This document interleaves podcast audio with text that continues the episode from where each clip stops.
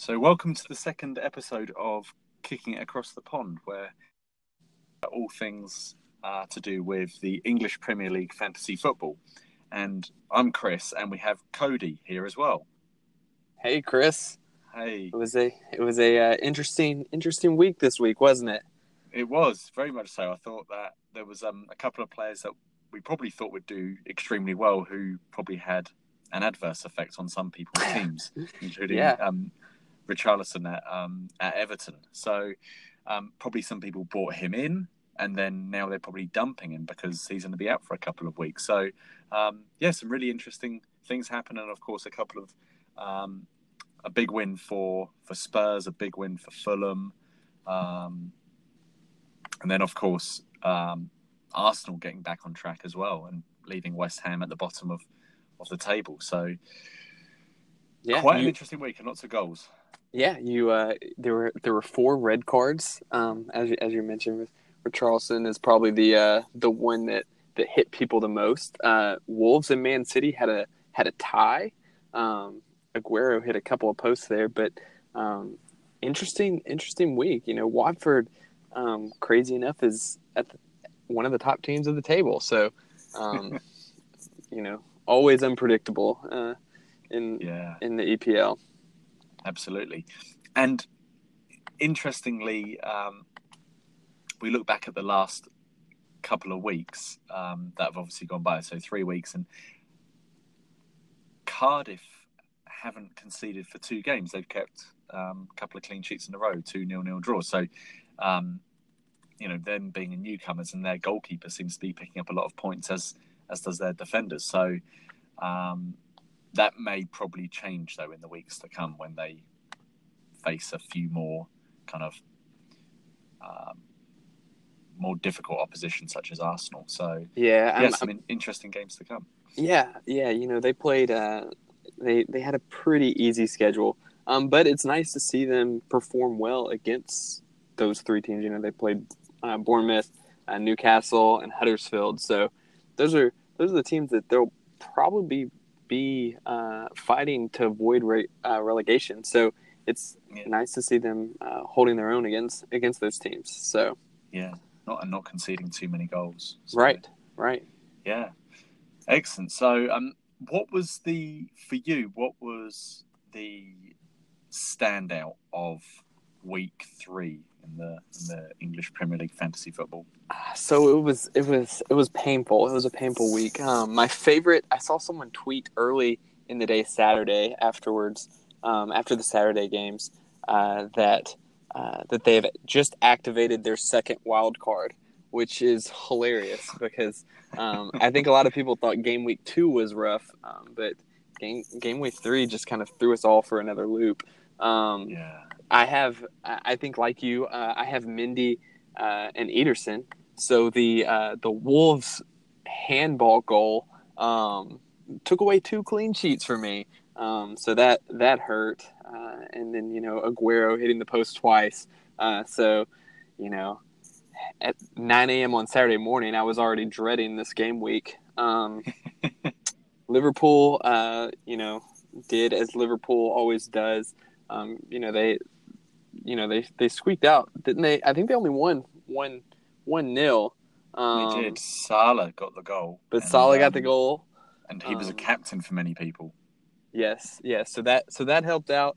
And then I have Robertson. So that's his third clean sheet.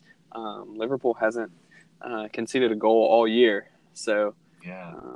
So that's good. One of the biggest things I've found this year is that all these points are coming from the back, Chris. You know, you have Alonso, you have Mendy. Me even got in there and got an assist. Trippier is getting assists and goals. Is this the year to just load up on defense? Especially those fullbacks, because all of those players that you mentioned, they like to get forward. And, I mean, with Trippier, for example, he's the one that's taking corners and sometimes free kicks, and I think Alonso's been known to do that in seasons gone by as well. So really creative, almost like wingers really, but they have defensive duties as well. They're the ones that are yes, a little bit more expensive, particularly when you mention kind of Alonso and Trippier and Mendy, but they'll get you your points, right? Right. That's the trade-off. You know, they are a little bit expensive compared to their defensive counterparts, but for mids, you know, Alonso is the exact same price as Richarlison, and Alonso, if he keeps a clean sheet, he's going to get 4 points for that, where Richarlison would just get one. So, yeah. So it's interesting to try to figure out how you want to build your team this year. So, like, interestingly, I'm looking at the game week 3 dream team that is on the Fantasy Premier League site, and running through it, you've got Lossell from Huddersfield as the goalkeeper. You've got Trippier, Alonso, Monreal, and Keane from Everton, as well as Maguire from Leicester, all picking up 10 or 11 points. Wow. And then you've got 3 Fulham players in there. You've got Seri, Mitrovic, and Vieto, who all perform really well with either goals or assists. And Mitrovic, of course, getting a couple of goals. And then a couple of Spurs players as well, picking up points. So Kane, obviously, and Lucas Moura getting 2 goals. He seems to be really interesting. And I've personally, I transferred him in place of Ederson, and saved myself a couple of million. Do you think, obviously, Son's away in the Asian Games at the moment. So do you think Lucas Moura is going to keep his place in the team? He's got quite a unique approach to play, hasn't he? It is. It's very unique because, you know, last year he didn't play that much. Preseason, he performed really well, and then now with Son gone, he obviously is performing really well. He's picked up a couple goals. He had a couple goals Monday.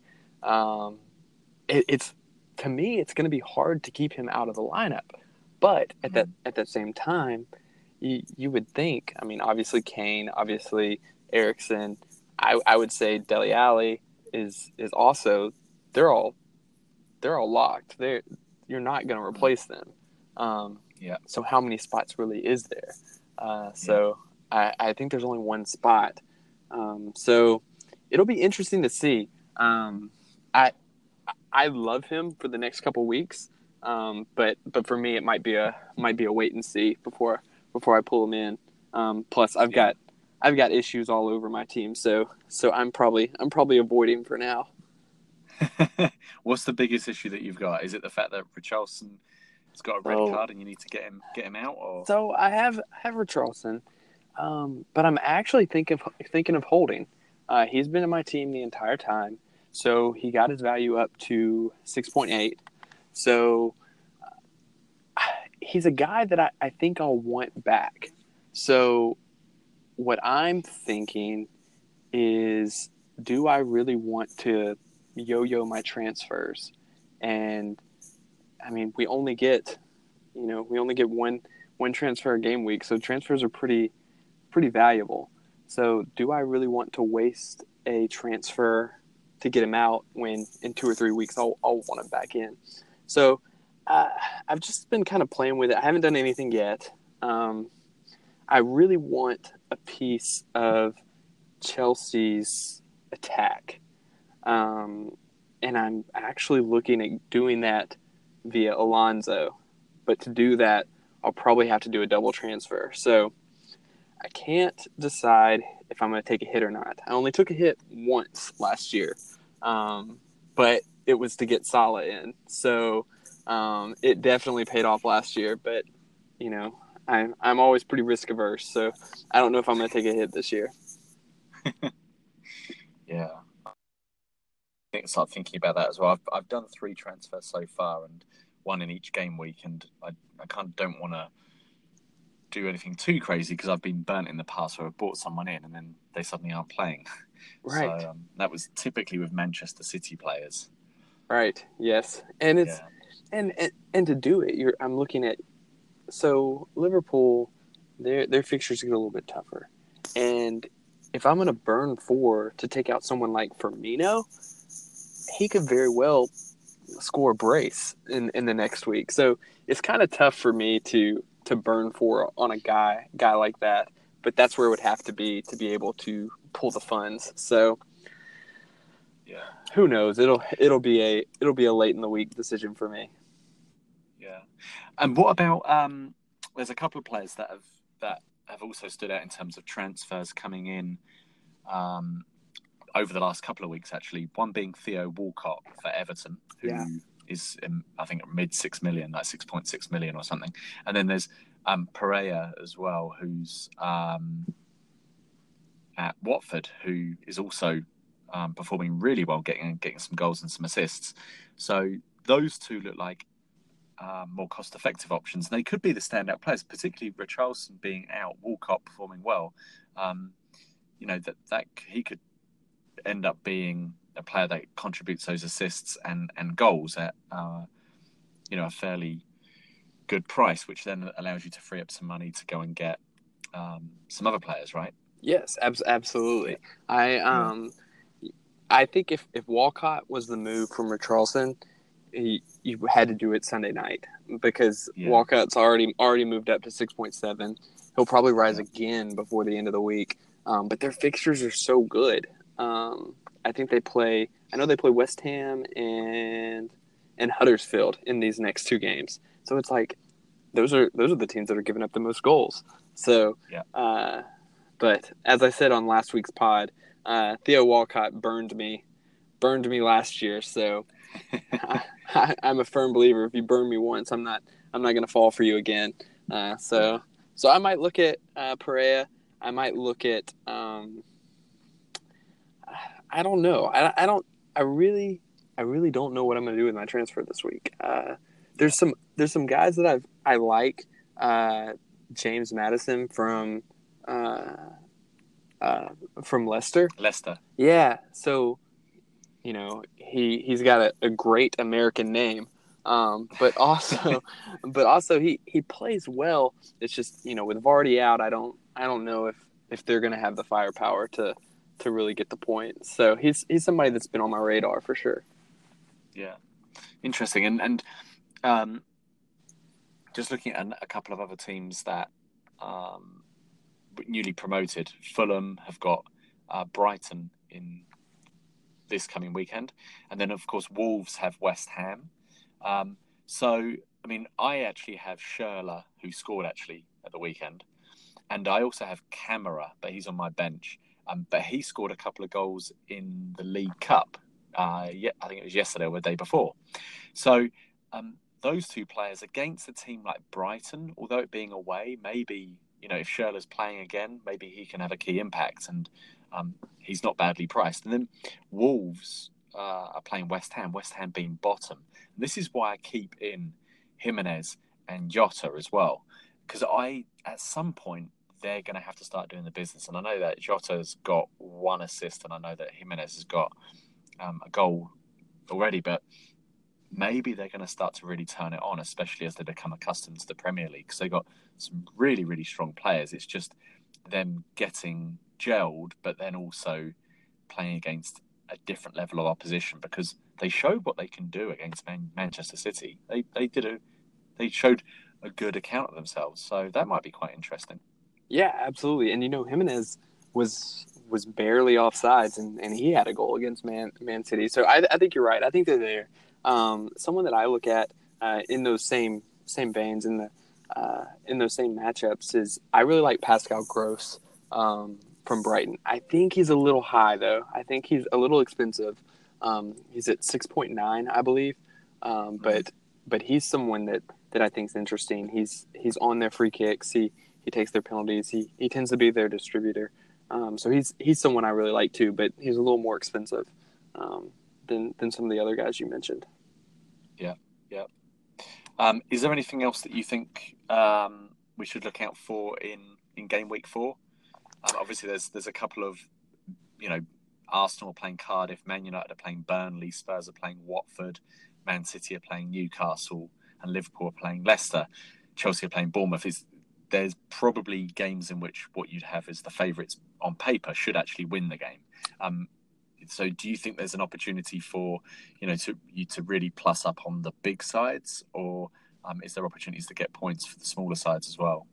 I think the big sides. I think that's the way to go. I'm really interested in someone who came into the season. He had a really, really good last season. Was Adebayang. I think I'm saying his name right, for Arsenal. He's someone that I really, really liked, and he's just done nothing so far. So Arsenal's fixtures get really, really nice. And so he's someone that I'm kind of I'm looking at. Probably can't get him in my team, but I am looking at to perform at least better than what he has. Yeah, yeah. So. And some of it's probably to do with the distribution and the supply from his midfield. Yeah. And, you know, so they've been a mess for sure. They're a team that's pretty disappointing, and Chelsea's been very, very surprising. Chelsea looks strong, so it's going to be a tight race all year. Yeah, absolutely. But I've got obviously hoping that Moura, Trippier, and Kane can do the same thing this weekend, and 3 Spurs players against Watford. It'll be a tough game because it's away, but then obviously things get a little bit more difficult for Spurs. So they're playing Liverpool, and that's never an easy one. Yeah. So. Yeah, it could be very interesting. Yeah, it'll be a battle for sure. Yeah. Anything else we want to cover off on this one, or do we think we've done enough? We said we didn't want to look for our teams. Yeah, I think that gives them enough. I think we've alluded to our transfers or what we're looking at. So I think we've given the listeners enough to think about going into game week 4. Cool. Excellent. So, all right. Well, we look forward to this weekend's of this coming weekend of matches, and then, of course, catching up with everyone on the next podcast. Absolutely. Yeah. Expect the unexpected, and we'll see who's banned for three more matches after this week. Hopefully, it's not Moura that I've just brought in. Right. Hopefully, it's no one on our teams. Yeah, exactly. All right, great stuff. All right.